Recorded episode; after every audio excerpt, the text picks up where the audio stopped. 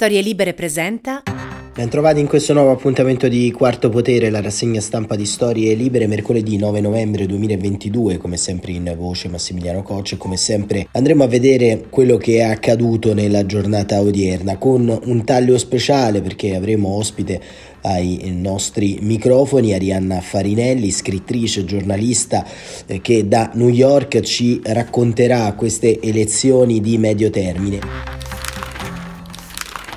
Elezioni di medio termine che non sono ancora terminate, ci sono ancora un eh, consistente numero di schede da spogliare e da comprendere ancora il Senato da quale parte penderà, se da parte democratica e quindi una parziale vittoria in una delle due Camere da parte del Partito Democratico oppure eh, penderà a favore dei repubblicani. Scarto minimo di un voto, scarto che era già minimo prima di queste elezioni, ma andiamo subito a comprendere con Arianna Farinelli che elezioni di midterm sono state e che percezione ha avuto il governo Biden sull'elettorato e soprattutto quale ruolo e quale funzione ha esercitato Donald Trump sul Partito Repubblicano, un Donald Trump che si è speso particolarmente in questa campagna, forse una sorta di ultimo atto del suo astro politico. Nelle elezioni di midterm si rinnovava l'intera Camera dei Deputati, quindi tutti e 435 seggi della Camera, più di un terzo dei seggi del Senato, 35, e poi in 36 stati su 50 si rinnovavano anche i parlamenti statali e i governatori. I sondaggi della vigilia in realtà preannunciavano una vittoria molto sostanziosa da parte dei repubblicani. Si diceva che per l'85% avrebbero vinto la Camera e per il 55-59% avrebbero vinto il Senato. E invece quello che appare all'indomani dell'Election Day è che l'onda rossa che era stata anticipata non si è verificata. Non ci sono ancora i dati definitivi, sembra che comunque i repubblicani si prenderanno la Camera dei Deputati, ma questo è anche fisiologico nelle elezioni americane. Di solito il partito che è al governo, al potere, che controlla la Casa Bianca e anche il Congresso, di solito alle elezioni di medio termine perde 28 seggi di media alla Camera e 4 al Senato e se consideriamo le 39 elezioni di medio termine che si sono celebrate negli ultimi 150 anni, 36 elezioni sono state caratterizzate proprio dalla perdita del controllo del Congresso, di una Camera o di entrambe, da parte del partito al potere. Quindi in, in qualche modo i democratici hanno tenuto, adesso ci sono ancora quattro senatori da assegnare, quindi c'è parità al Senato, 48 contro 48, prima la bilancia del potere era 50 per i democratici, 50 dei repubblicani, con il voto della vicepresidente Kamala Harris che faceva la differenza e quindi dava quel voto di maggioranza ai democratici. Quindi bisognerà vedere come nelle prossime ore, ma probabilmente ci vorrà anche qualche giorno, alcune gare importanti, alcune competizioni importanti, mi riferisco alla Georgia anzitutto, ma anche al Wisconsin, all'Arizona e al Nevada, come queste si risolveranno. Per ora sembra che mentre la Georgia e l'Arizona potrebbero essere blu, quindi democratiche, il Wisconsin e il Nevada invece potrebbero essere rosse, quindi repubblicane. Numeri che ci raccontano una tabella di marcia, un'agenda, una politica che eh, dovrà fare i conti con eh, tutto quanto quello che ancora rimane in sospeso del percorso di riforme iniziato dai democratici americani proprio due anni fa, dopo la fine del quadriennio di eh, Donald Trump due anni che invece ci separano dalle elezioni del 2024 e Ariana Farinelli adesso ci eh, spiegherà che cosa significa questa ondata elettorale che ovviamente non è stata la marea rossa, la marea repubblicana che in tanti si aspettavano, ma qualcosa cambierà. Come i risultati delle elezioni di medio termine avranno un impatto sulla presidenza Biden? Beh, dunque, Se appunto i repubblicani dovessero prendere il controllo della Camera, ma i eh, democratici mantenere il controllo del Senato, in realtà diciamo, le cose non cambierebbero drasticamente per il presidente Biden. In che senso? Nel senso che Biden in questi due anni ha passato diverse leggi, ha mh, promosso un'agenda economica piuttosto ambiziosa che eh, qualcuno, qualche analista ha addirittura definito un New Deal 2.0 vero, quindi come il New Deal di Frank Delano Roosevelt durante ehm, la depressione, proprio perché ci sono iniziative importanti, programmi sociali importanti, un piano per le infrastrutture da un trilione di dollari, un piano per la produzione dei semiconduttori, che sappiamo sono anche molto importanti eh, per lo sforzo bellico, da 250 miliardi, e poi un piano per il clima eh, da 370 miliardi di dollari che vengono messi per le energie rinnovabili e per il nucleare. Le prime due cose che ho detto per le infrastrutture dei semiconduttori, in realtà eh, Biden ha ottenuto anche il voto di alcuni eh, senatori e deputati repubblicani, non per il piano per il clima al quale loro si oppongono. Quindi mettiamo che i repubblicani si prendano la Camera dei rappresentanti. In realtà il congresso ha un po' in mano i cordoni della borsa, quindi potrebbero per esempio non approvare il bilancio, non alzare il tetto del debito e quindi chiedere che siano cancellati alcuni capitoli di spesa quasi sicuramente eh, i repubblicani faranno ostruzionismo su per esempio la cancellazione del debito per gli studenti universitari, che è un programma che costa 400 miliardi di dollari e che prevede la cancellazione di 20 mila dollari di debito per 40 milioni di studenti. Probabilmente a questo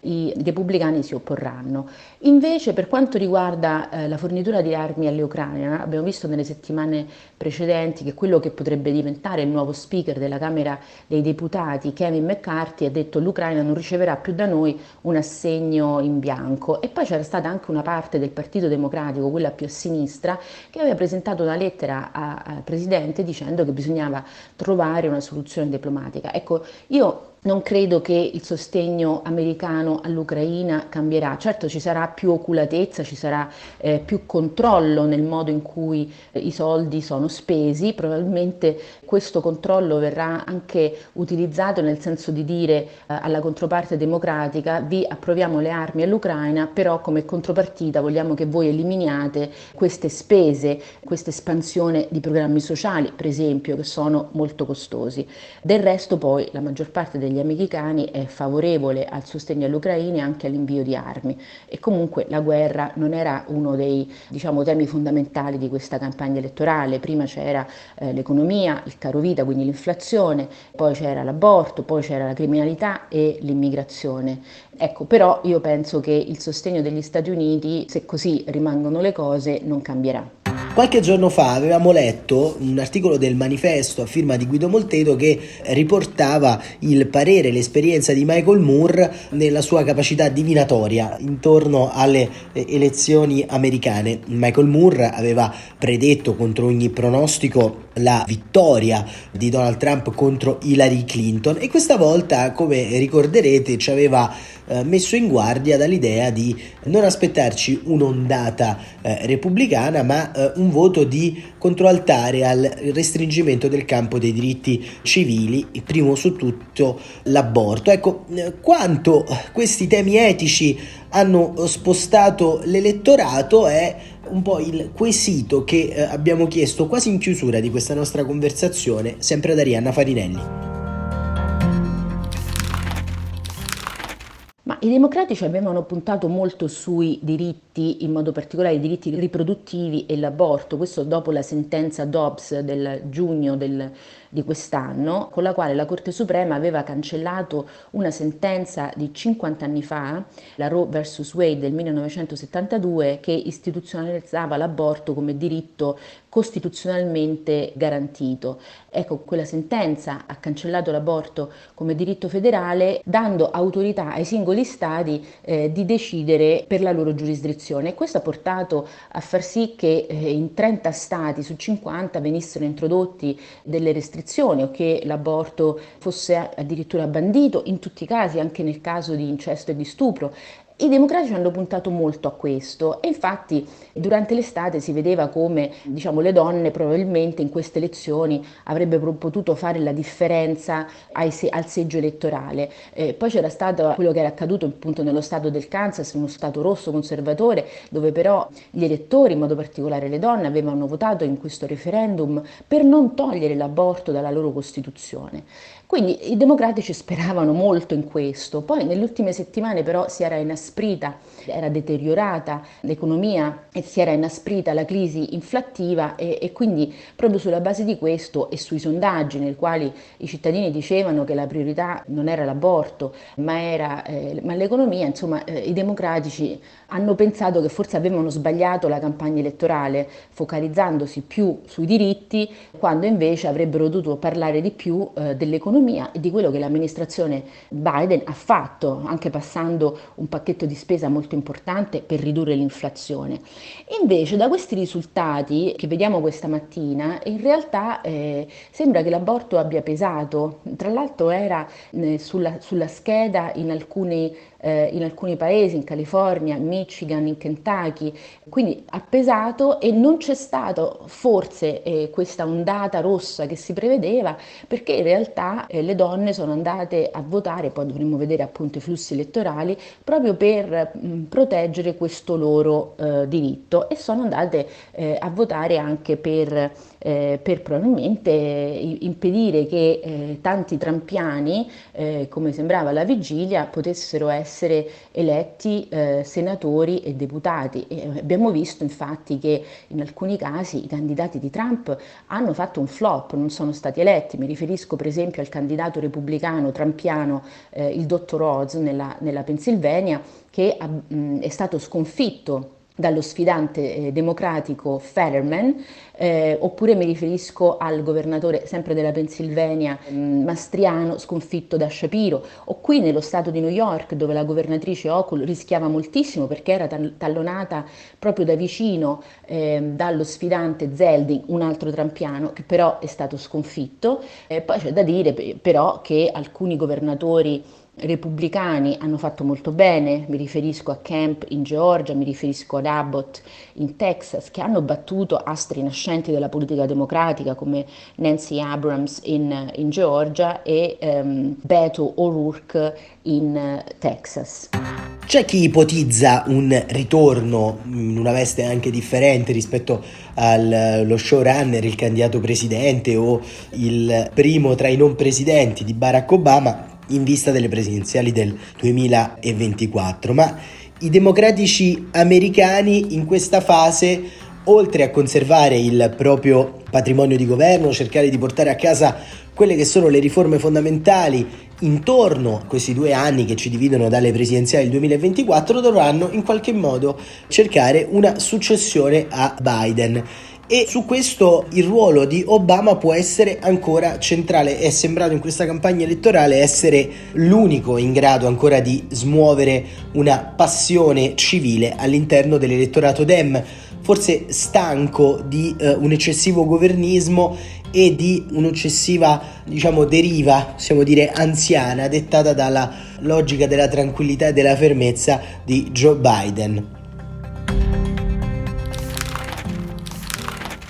Io non credo che Barack Obama potrà eh, tornare eh, sulla scena politica se non per fare campagna elettorale come ha fatto in modo, devo dire, molto efficace per queste elezioni di medio termine. C'è il limite di due mandati nel nostro ordinamento e per cui quello non può essere disatteso. Bisognerà vedere chi correrà per i democratici nel 2024.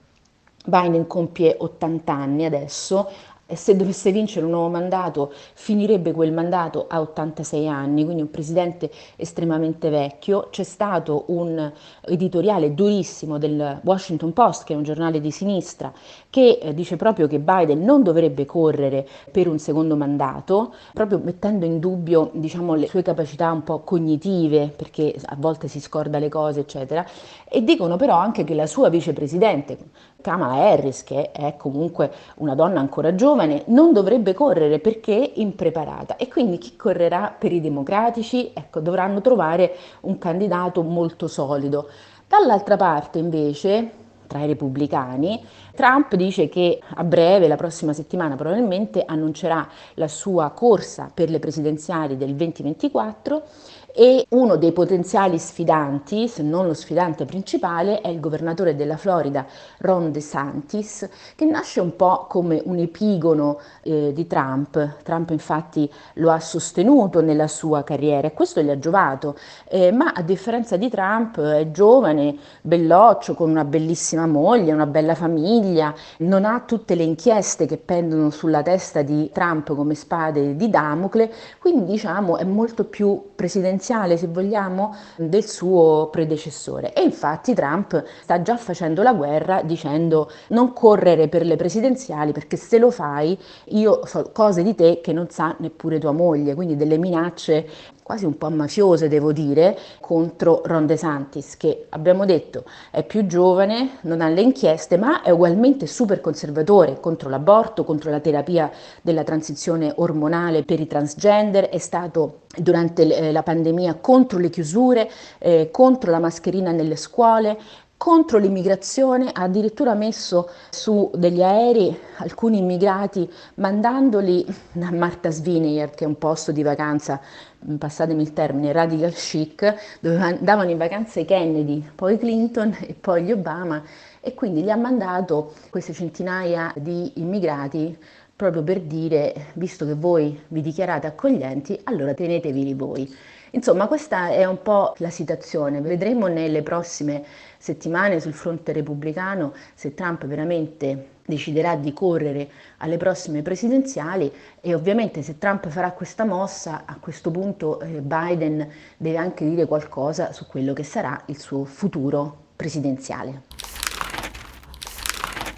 Come vedete ancora nulla è deciso, lo avete ascoltato dalle parole di Arianna Farinelli, ma tutto potrebbe essere in grande evoluzione. La crisi ucraina da un lato, le ingerenze russe dall'altro, il compito che spetterà eh, sicuramente all'Occidente da qui ai prossimi eh, due anni sarà quello di fare fede e tenere dritte le aspirazioni e le idealità che hanno guidato fino a questo momento questi anni di politica estera statunitense, una politica estera che lo abbiamo raccontato anche nei giorni scorsi ha visto un riposizionamento dell'asse euroatlantico e un tentativo di tornare non tanto a fare da cane da guardia alle democrazie di tutto il mondo, ma di proteggere e di tenere dentro ad un argine democratico le tante criticità sparse per il mondo. Riuscirà Donald Trump in questa impresa? Riusciranno i democratici tra due anni a mettere in campo una leadership altrettanto forte e autorevole come fu quella di Barack Obama? E, e vedremo anche nella rassegna stampa di domani invece quali saranno i numeri definitivi. Il Senato balla ancora mentre vi parliamo, c'è come ci ha raccontato anche Arianna Farinelli un senatore eh, che potrebbe fare la differenza, la scorsa volta finì pari, insomma elezioni ancora al cardiopalma, elezioni di cui avremo una visione più completa domani mattina, come sempre alle 7.45. Ringrazio Arianna Farinelli per essere stata con noi e ringrazio voi che questa fascia oraria inedita ci ascolterete. Grazie davvero e a presto di sentirci.